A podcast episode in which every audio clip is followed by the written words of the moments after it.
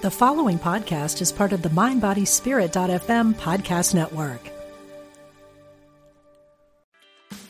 Meditation doesn't have to be a solo practice. Meditation is more fun with friends. Looking for a way to drop in and hang out at the same time? Join us online at Omega Institute for a meditation party with self proclaimed meditation nerds Dan Harris, host of the 10% Happier podcast, Sebene Selassie, and Jeff Warren.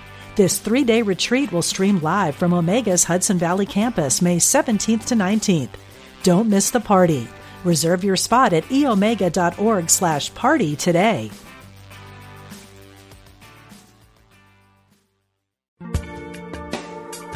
Thanks for joining us. This is Unity Online Radio, the voice of an awakening world.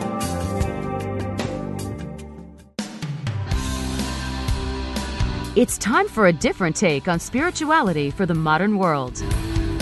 Welcome to Big Universe with Jim Lefter.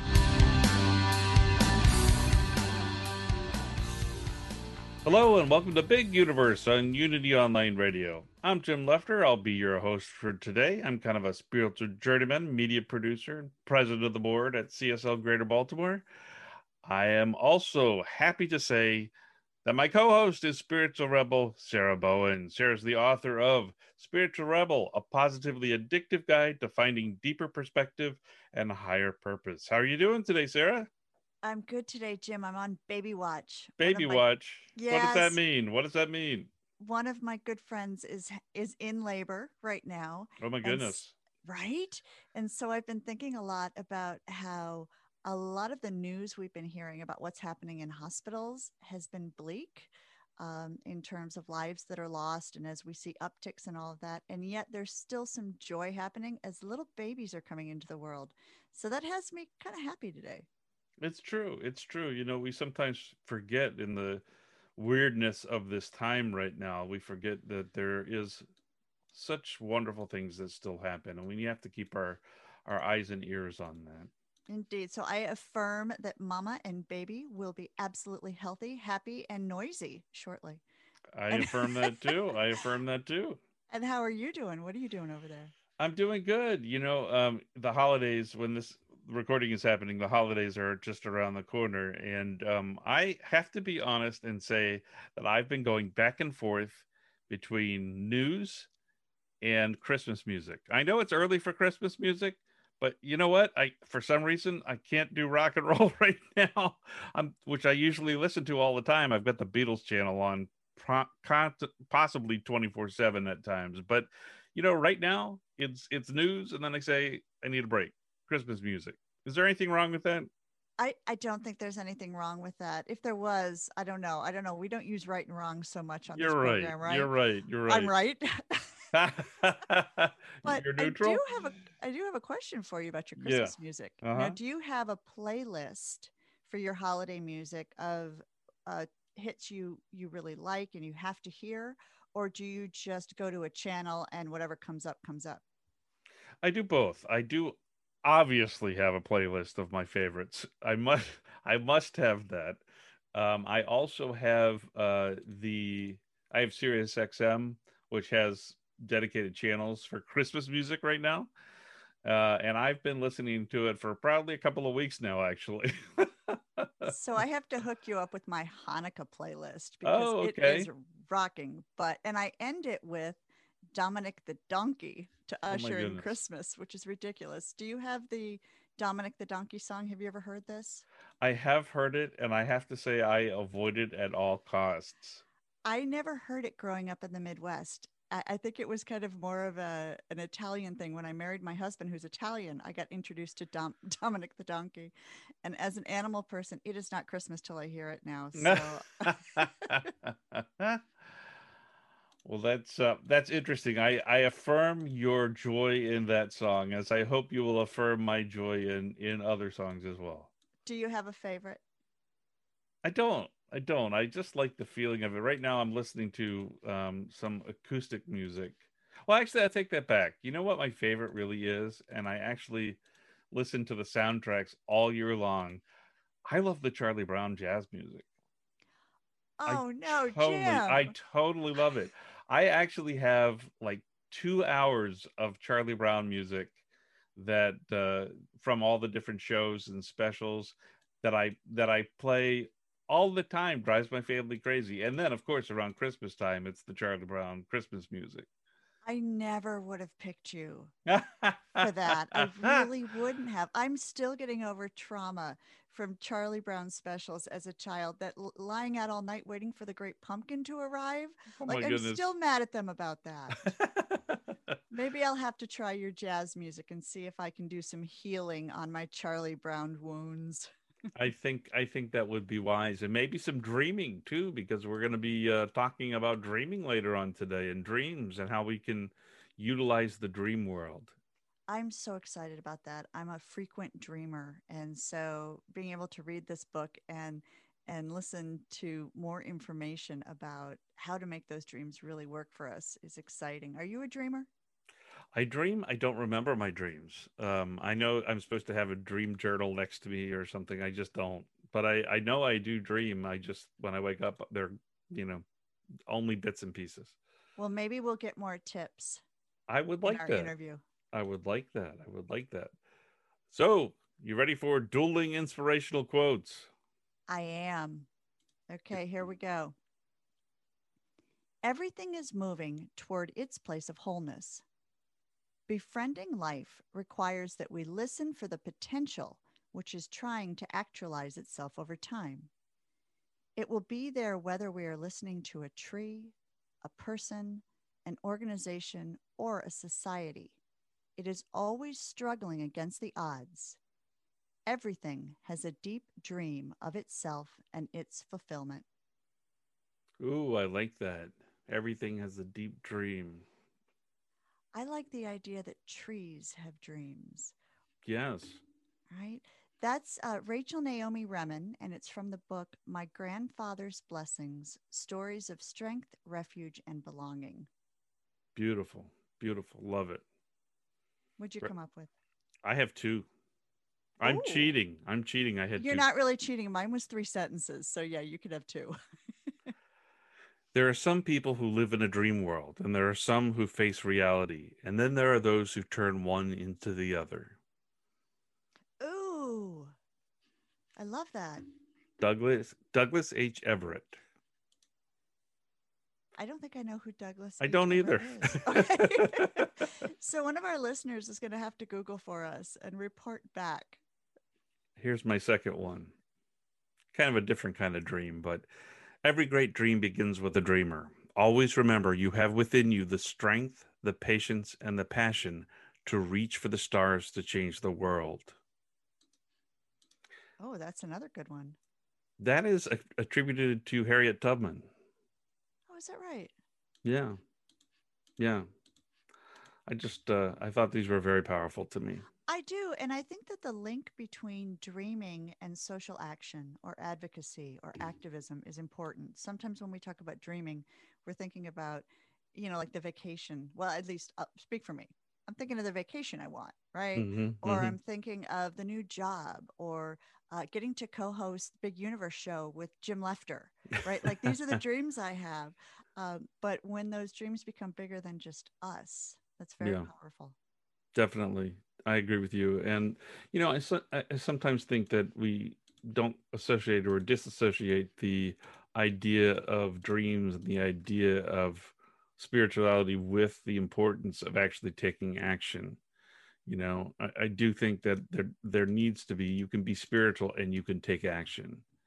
It has to be, and I and I think that that spiritual connection is does two things. Number one, it grounds us, right, to be able to be available for action, but also it reminds us of you know the interconnection that requires us to take action. It cannot be about us sitting around being blissed out. Absolutely. Yeah, absolutely.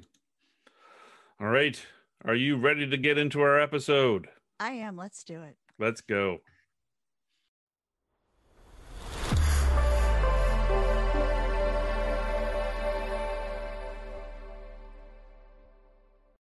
Here's Martha Creek with a Unity moment.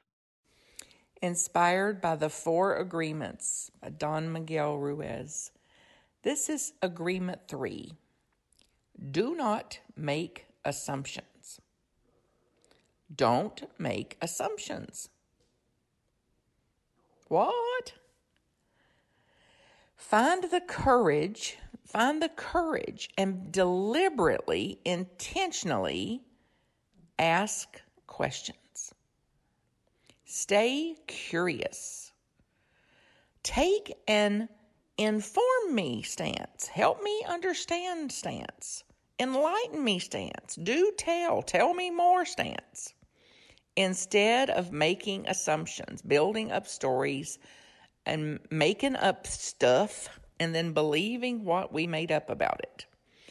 So, get a sense of what it would be like if you found the courage to withhold making assumptions and to stay very much more in a researcher stance.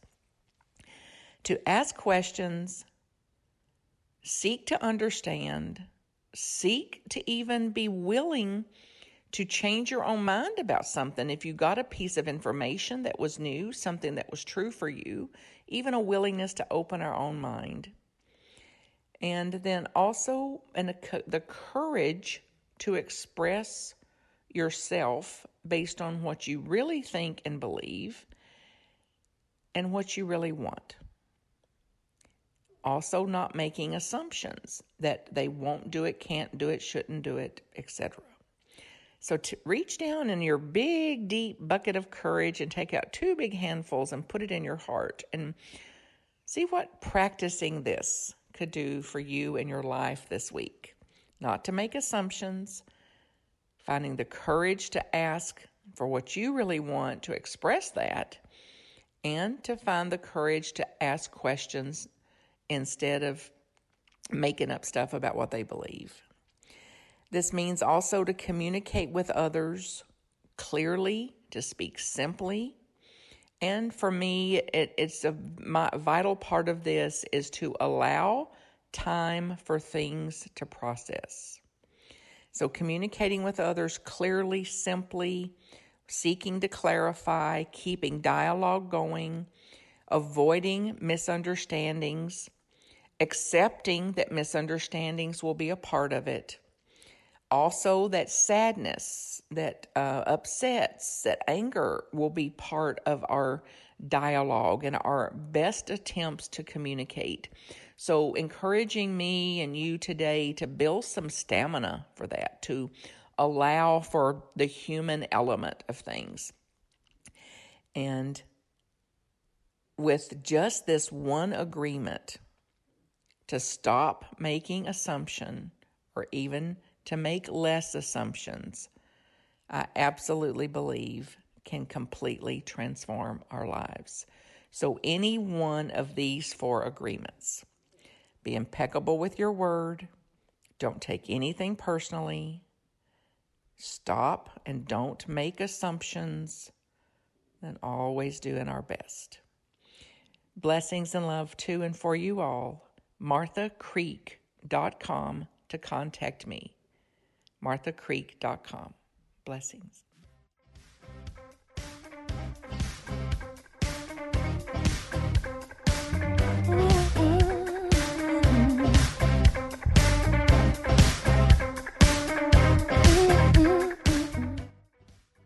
And now it's time for our interview. Robert Moss is the creator of Active Dreaming, an original synthesis of modern psychology and shamanism, and offers workshops on dreaming, creativity, and shamanism throughout the world. He's also a best selling novelist, journalist, and independent scholar. You find out more about him at mossdreams.com. His new book is Growing Big Dreams, Manifesting Your Heart's Desires Through 12 Secrets of the Imagination. Hi, Robert. Thanks for joining us today. Good to be dreaming with you, Jim. Yes. Did you have any dreams about this uh, conversation before the show?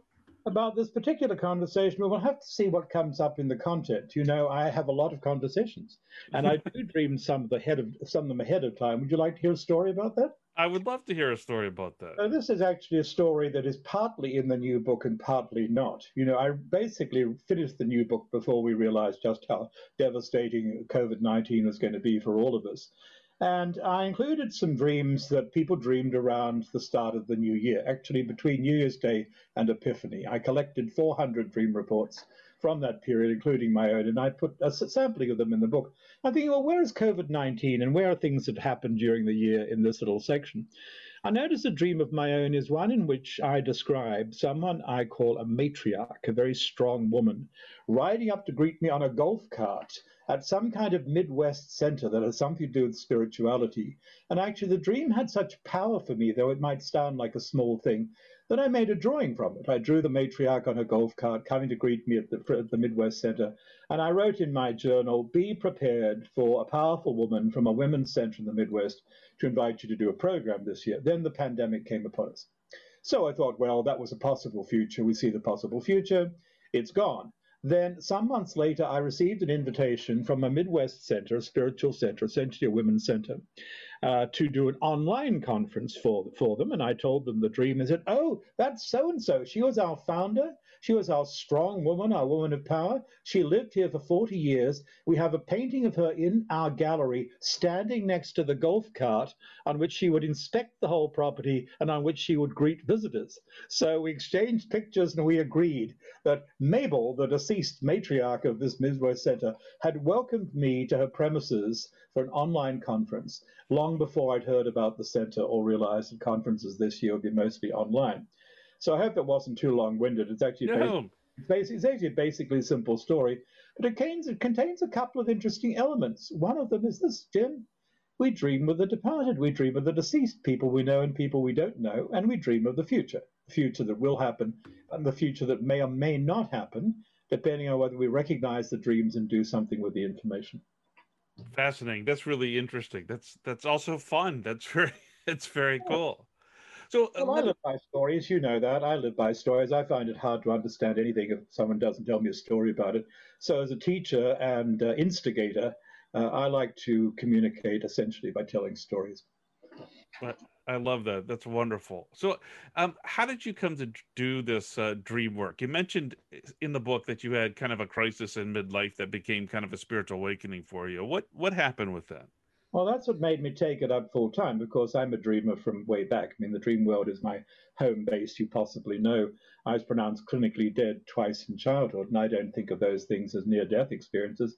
I think of that as the doctors did the first time it happened, as dying and coming back. So, since my very earliest childhood, since I was pronounced clinically dead from pneumonia at age three, I've had a relationship with the realities beyond the physical. I've known that for me, they're absolutely real. I've had friends and contacts in those realities. I've known we can travel across space and time.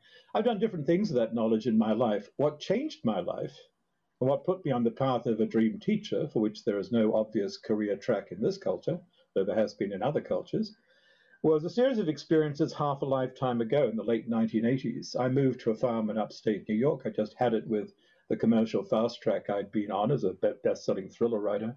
I wanted to do something else. I wanted to know the land. So the white oak tree behind the farmhouse and the red tailed hawk who squalled at me and dropped a feather between my legs helped me to make the decision to move to the land for a while. There I was, the white-tailed deer drifting through the woods, and the red fox and his family at the edge of the cornfield, and the sandhill cranes that came in the hundreds uh, in due season, learning the land. And I start dreaming of people who lived in that area before me. I started dreaming in particular of a colorful Irishman, distantly related to me in terms of genealogy, distant relative, and uh, with an affinity beyond that. I started dreaming into the world he knew of the Mohawk Indians who lived across the river in the 18th century and were fighting terrible wars of survival.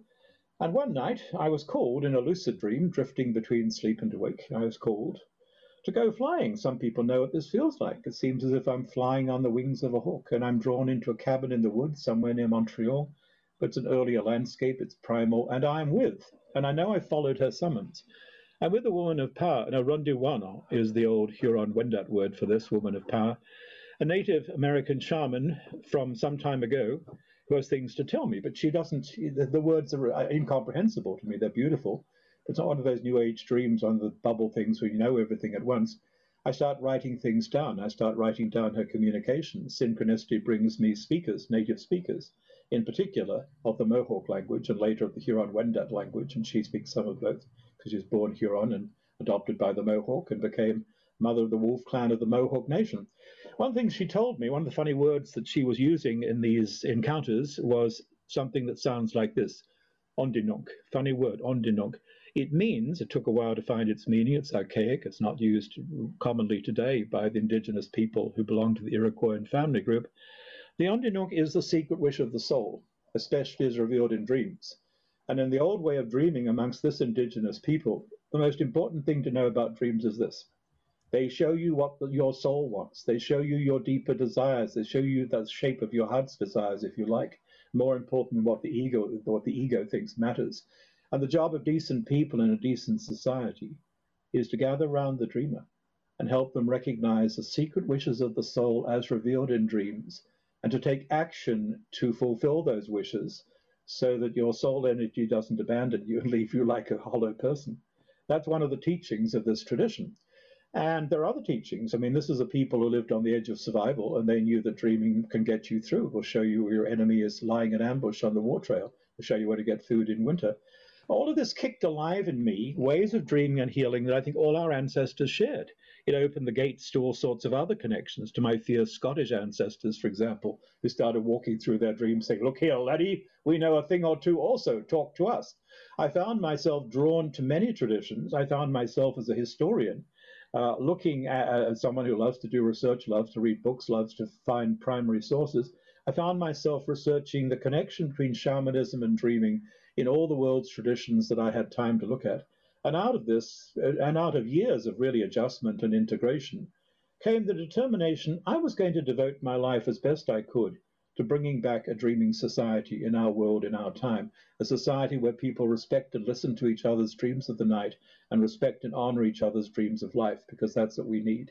And it was that, those series of encounters uh, happening on that land, on the edge of traditional Mohawk Indian land, that, that made me change my life and gave me the courage to follow a different way. Wow. Fascinating. That's really fascinating. Uh, I love in the book that you say dreaming is waking up. What do you mean by that? Well, often, you know, in ordinary life, we're like sleepwalkers, aren't we? I mean, we're, we're, we're, we're trying to follow the news. We're trying to fit in with schedules and expectations. We're trying to act out or avoid acting out some scenario other people have foisted on us. We're living the wrong stories because they're the stories handed down by a multi-generational family tradition of dysfunction or something. Uh, we're often missing out on the big story. We, we often don't know who we are or what we're doing. In dreaming, we wake, wake up. We wake up to a deeper order of reality. Dreams restore our inner compass. Dreams connect us with, with the larger purpose of our lives. And dreaming in this sense, you know, might be what happens during sleep. I have great respect for spontaneous sleep dreams, the ones you don't ask for but and may not want, but hold up a magic mirror to your present actions and attitudes and help you to see things with an objectivity you can't manage ordinarily. But dreaming might also be about lucid dreaming. It might be about what happens in that drifty state, the hypnagogic zone between sleep and awake, where I personally spend a great deal of time and encourage other people to spend more time. It might be what comes in meditation. It might be what comes when you make a shamanic journey.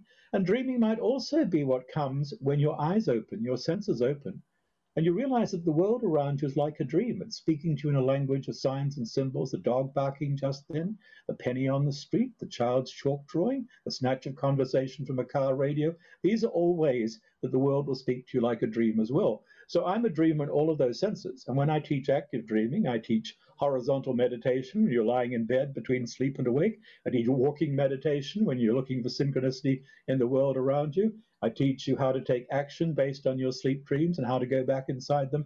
And I teach you many modes of what we can call shamanic lucid dreaming, starting out from a conscious state, making an adventure in consciousness, and bringing back gifts. I want to hear more about lucid dreaming. Tell me a little bit more about that.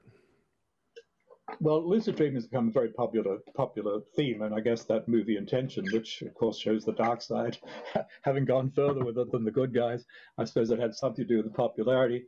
The, the problem with many of the approaches to lucid dreaming that is out there is that they're all saying how you wake yourself up inside a dream to the fact that you're dreaming. Look at your hands, look at the mirror, can you read text or not, etc.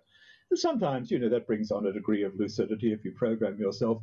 But I would say this the easiest and perhaps the most powerful way to become a lucid dreamer and bring back gifts is to start out lucid and stay that way. It's not just about telling yourself inside a sleep dream, hey, I'm dreaming. I'm dreaming right now, Jim. From my point of view, you and I are sharing a dream right now. Yeah, it's a waking dream.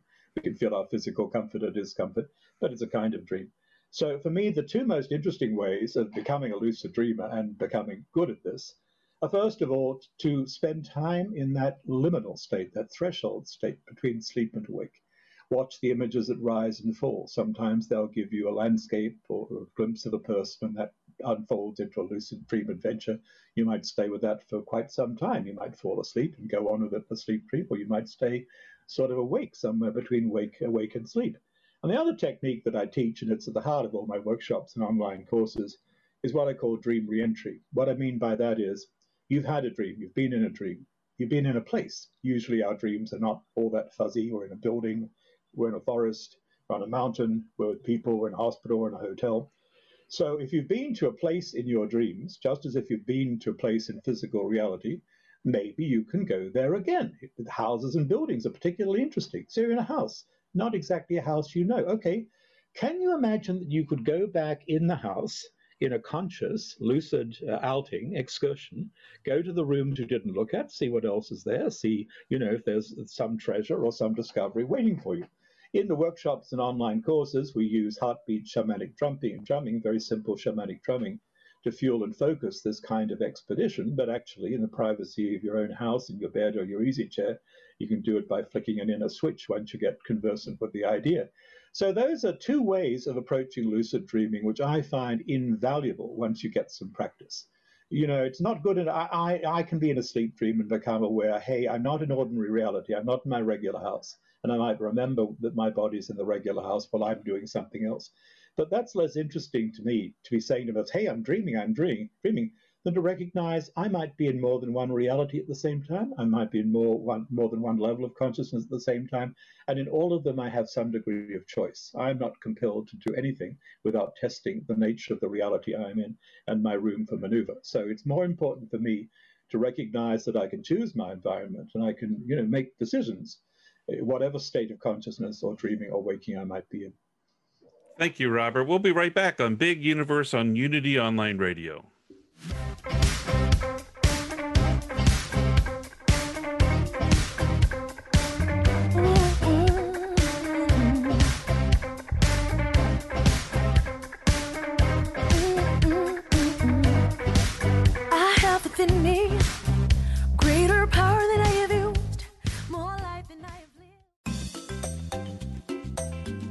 You're listening to Unity Online Radio, the voice of an awakening world.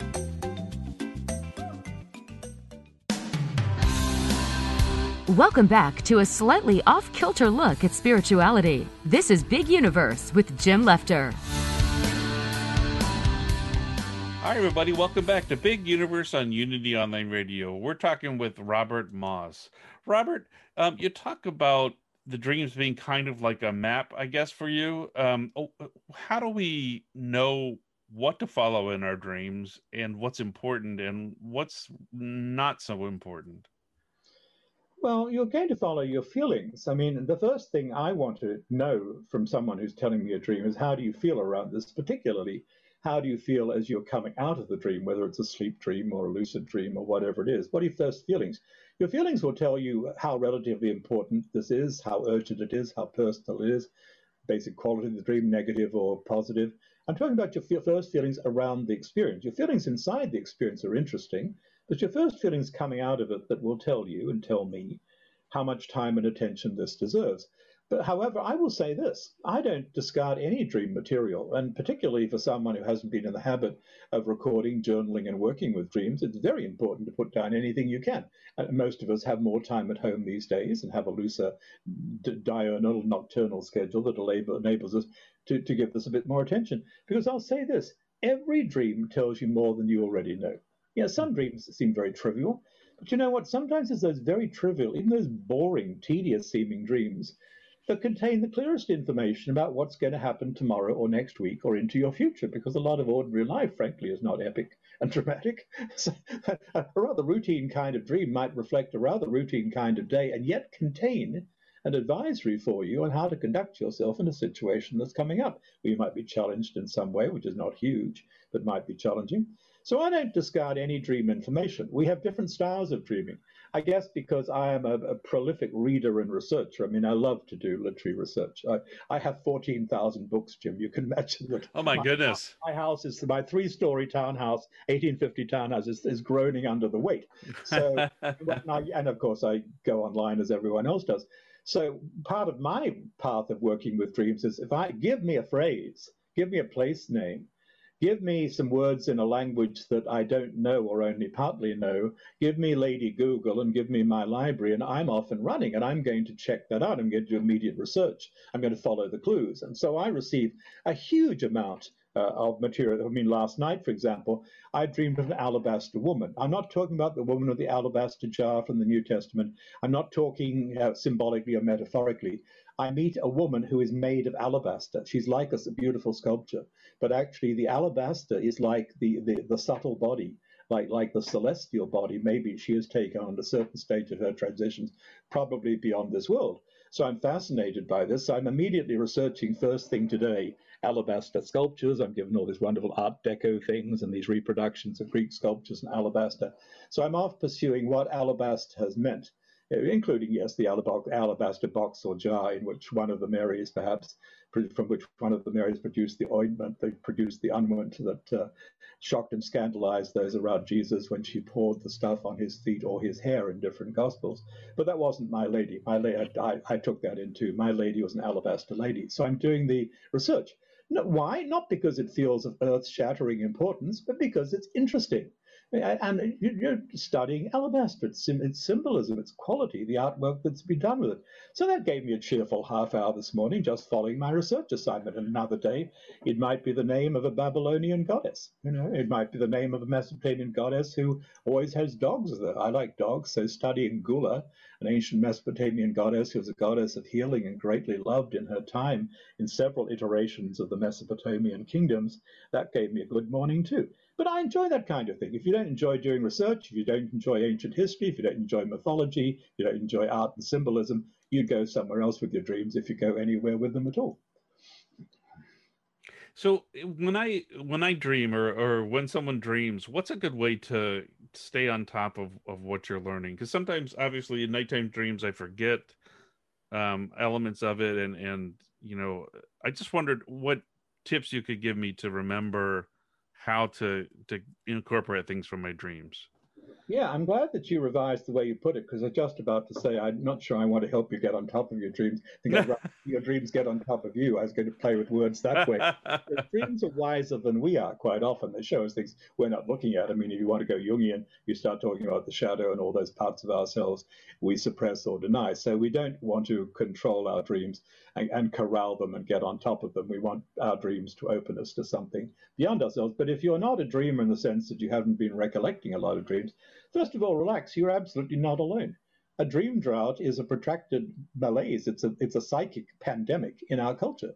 Many, many, many people have had no relationship with their dreams for a long time, which, by the way, in indigenous traditions, like that of the Iroquoians I was quoting earlier, the Mohawk and related people, is a sign of serious soul loss. They say if you have no connection with your dreams, if you don't never remember your dreams, is because you're missing a vital part of your soul. You're missing the dreamer in you. Maybe she went away, he went away because of what shamans call soul loss. The world got cold and cruel. Part of you checked out, and that part of you is a beautiful, bright dream, and that's why you're not getting your dreams. So, okay, practical. How do we start getting our dreams? Well, you keep a journal. That's fundamental. And you keep it next to your bed, or you keep some notepad next to your bed. Keep your phone if you want to tap things into your phone. That's what I do. I tap things into my phone and email them to myself in the middle of the night. I like doing that. I email myself a bit of a dream report. Uh, but you write in your journal every day. If you don't have a dream, write something anyway. I mean, keep a journal. And then your dream producers are looking at you writing something in your journal, might say, hey, this guy's ready to listen. Let's give him something. Number two, be kind to fragments. Most people who say, I don't remember dreams, have a little something, just a tiny little something, maybe a breadcrumb, sense of color, snatch of song. It's amazing how fertile uh, collecting fragments can be if you'll actually do it. Think about, you know, what, what does the color red mean to you? Think about what the yellow school bus meant in your life then and maybe symbolically now. So be kind to your fragments. Remember that the world around you will speak to you in the manner of a dream if you'll pay attention, and that if you start noticing synchronicity, paying attention to synchronicity, playing synchronicity games, your dreams may come back as well. These are some of the ways that you start. What is going to really help you enormously as you go along is entering a social practice that makes it socially rewarding to bring stories to the table, whether it's the Skype table or the Zoom table or the physical breakfast table or whatever. I invented a fast, fun, simple way of sharing dreams or personal stories of any nature, actually, which is in my new book, Growing Big Dreams, and in other books that I've written, which we call the Lightning Dreamwork. I invented this four step process to help people work more effectively and, and have more fun in so doing with dreams. But then we realized you can do, do it with just about any material. You ask some the person who might have something to share to tell you a story. Tell the story simply and clearly. Give it a title. That's the first step. Great power in telling a story so other people want to hear it. A power that lots of people lost. They forgot how to tell stories. They forgot how to communicate. To reclaim the power to say your stuff so people are listening to you maybe avidly, that is real power. It's real fun. So the first step is to tell the story as a story, give it a title, whether it's a dream or some incident on the road. Then, secondly, if you're playing guide, you ask a few questions. You ask feelings around this. You do a reality check. What do you recognize in the rest of your life? Could it happen in the future? And then you say, what do you want to know?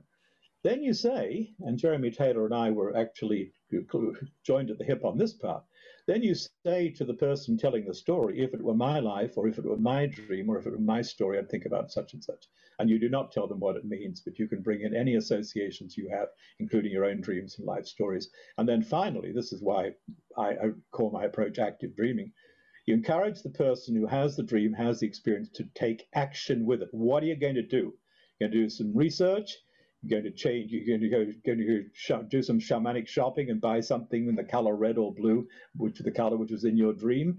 You're going to go back inside your dream and go beyond the closed door and open a new chapter of the story, or face up to that fear and overcome that bad dream or that dread of nightmare. What are you going to do with this? What are you going to do to bring some energy and guidance from a deeper world into this one?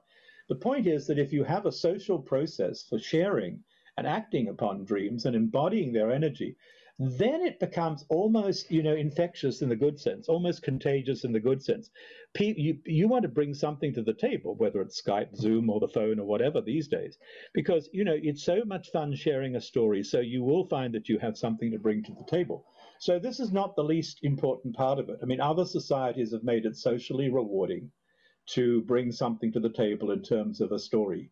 I remember that the ancient Greek Aelius Aristides, famous as an interpreter of dreams in the Hellenistic world, who had the ear of emperors, Aelius Aristides said, For every day there is a story, and for every night also. For every day there is a story, and for every night also. So, understanding that you want to bring a new story into your world, and maybe the world of a trusted friend or a small group every day, that's part of how you'll find that your dreams mobilize to come and support you. That's great. That sounds wonderful to have a dream circle that you that you actually can communicate these things with and talk about. I that's a good thing. Yeah.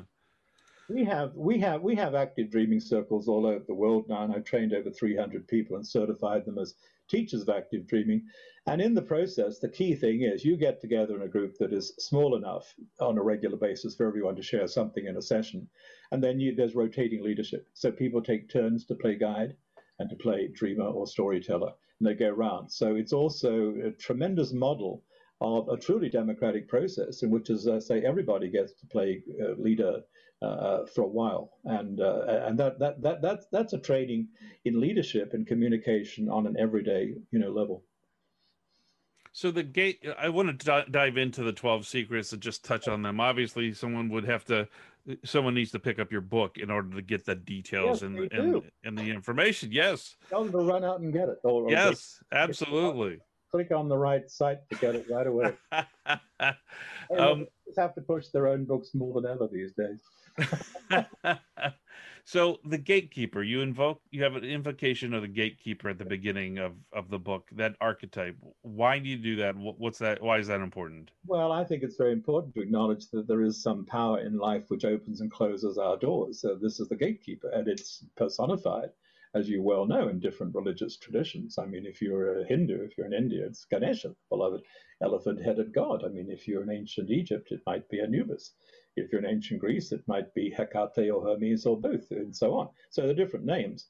But this is a universal invocation for gatekeeper, and it's basically may our doors and gates and paths be open, and our doors and gates and paths between the worlds, and may the doors and gates and paths of any who wish to do us or those we love any harm be closed.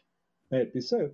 It's um, it, it's a very good way to set some boundaries, some psychic boundaries, some mental boundaries around, around your day, what you're willing to entertain and what you're not willing to entertain. And it also acknowledges, in a humble and, and absolutely non partisan uh, way, that there are greater powers involved in life than the ones that we see with ordinary eyes. So it is some, it is it's an invocation with which I start every morning of my life, and it's one with which I start every workshop. We are invoking a greater power to secure our ways, to guard our borders, and to hopefully uh, help us go forward on the right roads. So jumping into some of the secrets, um, you say one of the first secrets is dreams show you the secret wishes of your soul. Tell me what that means. Well, we just talked about a little bit. I, I borrowed the phrase from the Iroquoian tradition. The old word ondinnonk is actually in the Huron-Wendat language. It came with with the clan mother I talked about to the Mohawk people, and it's the understanding. Right, right. That this is a way that dreams. One of the functions of dreams is to put us in touch with a deeper purpose and a deeper yearning and a deeper longing than that which is entertained by the calculating ego with its endless grocery lists. Dreams help to show us what we really want on the level of heart and soul and what we should move to manifest, and hopefully other people will support us in manifesting. Now, uh, I loved the story you had Jim about has Robert. Been waiting for this one. he wants to talk about brownies. right, Robert Louis Stevenson. Tell tell me about the his brownies. Yes, you can order up brownies in your dreams. Uh, well, Robert Louis Stevenson said that half his work for him was done for him in the night by his brownies, which is the name he gave to his literary elves. And he said that they're dreaming up story, they're making up stories for him and constructing the plots and the characters and so on, so that when he wakes up, he's got half the story fully made. And we know how true that was when we look at something like the genesis of Dr. Jekyll and Mr. Hyde, uh, where uh, where he, he he dreamed up the whole story and then he proceeded to write it. So he gave credit to a literary assistants.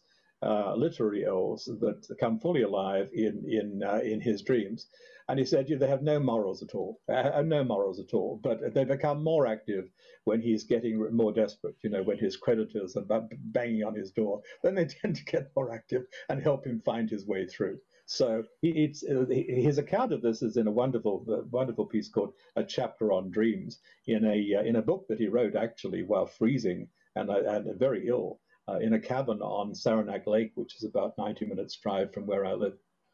Interesting meeting your animal spirits. That that is very interesting to me. Well I, yeah I, I think it re- resonates with sarah too. Yeah. yeah I, I i am very fond of mine Well, let's hope they're fond of you, Sarah. Let's hope you feed and walk them regularly. I do. I do, Robert. Happy. It's necessary to feed and walk our animal spirits. I mean, the sort of new age thing. Oh, I'm connected to so and so. Oh, this is my tiger, my bear. And you look it up in a book. That doesn't work awfully well. In, in, a, in, a, in a shamanic and indigenous sense, we all have natural connections with a variety of animal spirits. We may be born with a totemic connection because we're born into the clan of the bear or the wolf or the turtle. If you're Mohawk Indian, those are only three options. Those are only three clans, only three clans. But other animal guardians, other animal spirits will come and go in your life, and their presence or absence from your life, if you've got a connection, will have something to do with how you're living and how you feed and honor the connection or fail to do so. So shamanic types will find eventually they have a connection with many, many, many different birds, animals, reptiles, aquatic creatures, etc. And that others come into play when they're dealing with specific situations, trying to help other people. And sometimes when you pause and look at it and you say, okay, what is my body asking for right now? And you put on one side your humans set of, you know, desires or dietary plans or whatever, and just listen to the animal wisdom of the, the things you're connected with, you might find that you're being shown the natural path of your energy. You, you, might you might find that you need to eat meat or you need to give up meat for a while, depending on which animal is with you, for example. So, you know, I will pause from time to time and I'll say what's with me right now. I must say, Sarah, since I've been living in North America, The bear is with me most of the time. Other animals, other animals come and go. But one of the big changes in my, I mean, I grew up in Australia. We've got koalas. They're very I'm cute. so surprised living. I, am realizing that you and I live near each other, Robert. Where do you um, live? I think I'm I'm in the Hudson Valley, and so I'm surprised that you don't have the squirrels we, enter your yeah, dreams. Yeah, do we have squirrels? I mean, I live in an 1850 house with, with, with, with phone lines and cables and things out the front, and occasionally our connections are interrupted by squirrels gnawing the lines in front of the house. I mean, we're, we're very conscious of squirrels, and I, I tend to sleep in a small room in the basement level of my house because that's my creative cave. And one night when I was trying to write my book, The Dreamer's Book of the Dead, which is a challenging enterprise because that's what it's about, a, a, demon squirrel would not let me sleep at all. It kept banging and scraping on the wall. And finally, because the squirrel would not let me sleep, I had one of those breakthrough nights when you realize you're not being allowed to sleep for a certain reason. But anyway, what happened to me when I moved to upstate New York is the bear came and got me in a big way, and I was scared to begin with. But then when I entertained the relationship, went back into the dream, met the bear, the bear became an ally in healing and has been so for me and many others, you know, for the past 33 years and that goes right to uh, what what you also talk about and what is in your way may be your way. So what do you mean by that? Blocks are good in some ways. Blocks can be very good. You, every time you're blocked you want to pause and have a look and say what's going on here? Am i being tested?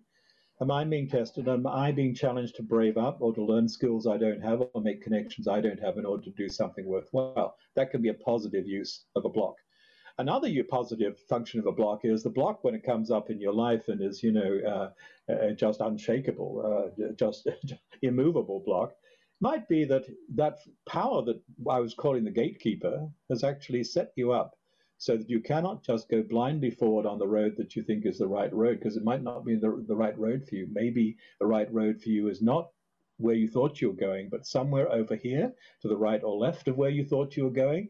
And if you can't go forward because the block is immovable, maybe there is a more interesting road, a more interesting door that is going to open for you somewhere else. I found that repeatedly. So, I mean, those are two ways of looking at blocks, uh, and there are other ways of looking at blocks. But I think it is a great exercise in life for us to say every time we suffer a setback, might there be an opportunity? It's hard to do when you are enthralled, in the thrall of a bitter disappointment, a sense of betrayal. You've lost your job, you've lost your relationship, the money is dried up, etc. Heart is broken. But it's precisely in that moment that we want really to make the effort, that sometimes a heroic effort required to say, okay, where's the gift in this wound? If this door is closed or closing, where is the door that is opening? You cannot lose by trying that. You might not be able to pull it off right away. It might take some distance in time and it might take some hindsight to look back on those disappointments in that difficult period and then ask, okay, what was the gift in that wound, in that sad, long, sit? what's the gift in this COVID crisis? What's the gift in the madness the country, the world has been through? It might take some hindsight to look back and see that actually eventually some cleansing and some change was brought about. Anyway, it's an exercise worth performing. And uh, in saying what is in your way may be your way, I'm playing with words from the Stoic emperor Marcus Aurelius, who, ta- who taught, taught, who taught himself. He wrote his meditations for himself, not for us, but he he wrote he, he wrote his sort of action for the day kind of thing. He he taught himself that the obstacle might be the way, and that's a good way of looking at things. That's one of the secrets of imagination. So treasures in the twilight zone. You have yeah. treasures in the twilight zone, and I, I'm very interested in the idea of a, a council of inner advisors. Yes, well, you know, um, my great mentor for this chapter, this this is one of the, also one of the secrets of imagination that you have treasures in the twilight zone. My great mentor is Tinkerbell from, from Peter Pan. Remember Tinkerbell? It's not in the J.M. Barrie books, but it's in one of the Hollywood movies based on Peter Pan. Tinkerbell says to Peter when he's very sad because his fairy friend is going away, Tink the fairy says to Peter, "Look for me in the place between sleep and awake, where you remember dreaming." There I will always love you. There I will wait for you. Look for me in the place between sleep and awake. So this is what I mean by the twilight zone. Once again, I'm talking about the liminal threshold state of consciousness between sleep and awake. You know, you look at the history of creative breakthroughs in any area, including science and technology, you find that often the solutions came to interesting people in this drifty in-between state. As states, I gave many examples of this in another of my books called The Secret History of Dreaming. It's a state when you can enter a sort of everyday yoga of consciousness, you know, watching images rise and fall, allowing yourself, if you want to, to embark on lucid dreaming as a certain landscape, landscape takes form. It's a time when you are highly psychic and intuitive. It's almost presented as God time, God time, sacred time by the ancient mystery initiates who said it is in the last stage between sleep and awake as you're drifting in the early morning and you've got your industrial sleep that greater powers, inner and transpersonal powers, the gods themselves might communicate with you. Uh, so these, this, this is a sketch of some of the possibilities. It's a playground. It's a playground in which you can teach yourself to go to interesting environments, your personal dream cinema, for example, where entertainment's a stage for you and you can step through the screen, become star, director, script writer of your own movie. Uh, I've lived a lot in this zone. I would say it's been the most creative zone for me for all of the life that I can recall since I was an early since I was in early childhood. It's it's a, it's a zone of active imagination and immense creativity. So I would say to anybody, if you want to grow your consciousness in a fun way, have some fun at the same time, spend more time in the twilight zone. There are treasures waiting for you.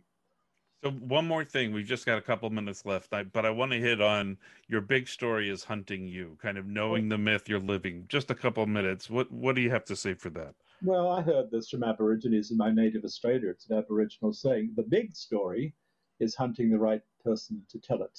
And that's the way I quote it to writers, of course. The big story is hunting the right people to tell it. We could also say your big story is hunting you, you know, hunting the right people to live it. Uh, you know, stories in a sense have their own life. We understand this if we look at the role of myth the, the role of collective thought forms and so on in human evolution, human consciousness. Stories have, in a sense, have their own life. So the Aboriginal statement evokes something like the predator in the bush hunting and sniffing and stalking, or the shark in the water circling, circling, circling. The idea is that, you know, if you're connected with a bigger story, a larger sense of drama, and what is important in life, that might get you through the ups and downs of everyday existence. I really think it does. Okay, what is your story? What is your archetype, if you want to go Jungian about it?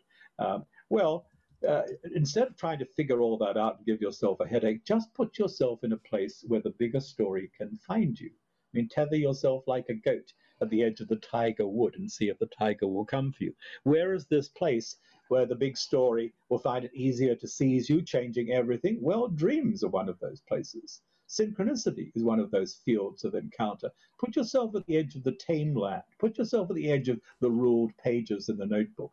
Put yourself in the borderland of consciousness, and then your big story might jump on you, and that will change everything. And dreaming is a very good place for this to happen. So, as we've just got one minute left here, one important question for you, Robert. if there is one tip or piece of advice you suggest for our audience to start cultivating this dreaming, what would it be? Well, uh, the, the only time is now. Really, truly, the only time is now. If you, uh, you as you begin to understand that, you'll see that as a dreamer, you have access to all times future time, past time, parallel time, including all the parallel lives in all the parallel worlds where you're doing something different from what you're doing right now. And with that, with that awakening comes a sense of the ability, the potency to bring together elements of your multidimensional self, elements of your connections with other personalities and other times, gifts and lessons from your parallel selves into focus and into application in your life right now. And when you wake up to that, you'll find that you're one of those who's exploring the nature of reality itself and can truly, not just the new age adage, but can truly contribute to the creation of your own reality. Well, Robert, it's been fantastic having you on. Thanks so much for joining us. My pleasure. Enjoy your big universe, and may you both and everybody listen, listening grow big dreams and see them manifest in the world. Absolutely. Thank you. Robert can be reached at mossdreams.com. His new book is Growing Big Dreams Manifesting Your Heart's Desires Through 12 Secrets of the Imagination. For more great information about Sarah Bowen, go to spiritual rebel.com. I've got premium video courses and help people create them on my website called youthrivehere.com. Thanks, everybody. We'll talk with you next time on Big Universe on Unity Online Radio.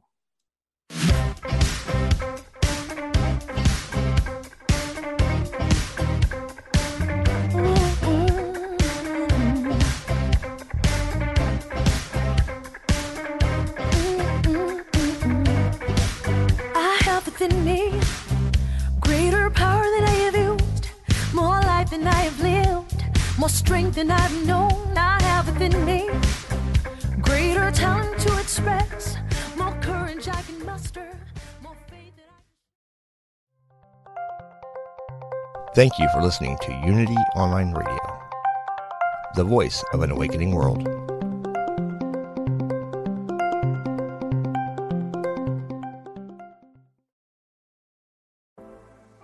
Life is hard, and sometimes you need a little help and guidance. I'm Laura West, host of a Guided Life podcast, and I believe that help is all around us. We just have to ask for it. The universe has a way of guiding us forward with the help of our past loved ones, angels, spirit guides, and ascended masters. On the podcast, I love to explore these ideas with incredible guests and let people know that they are never alone. Make sure you subscribe and follow so you can join me on this journey. Part of the mind MindBodySpirit.fm network and wherever you get your podcasts.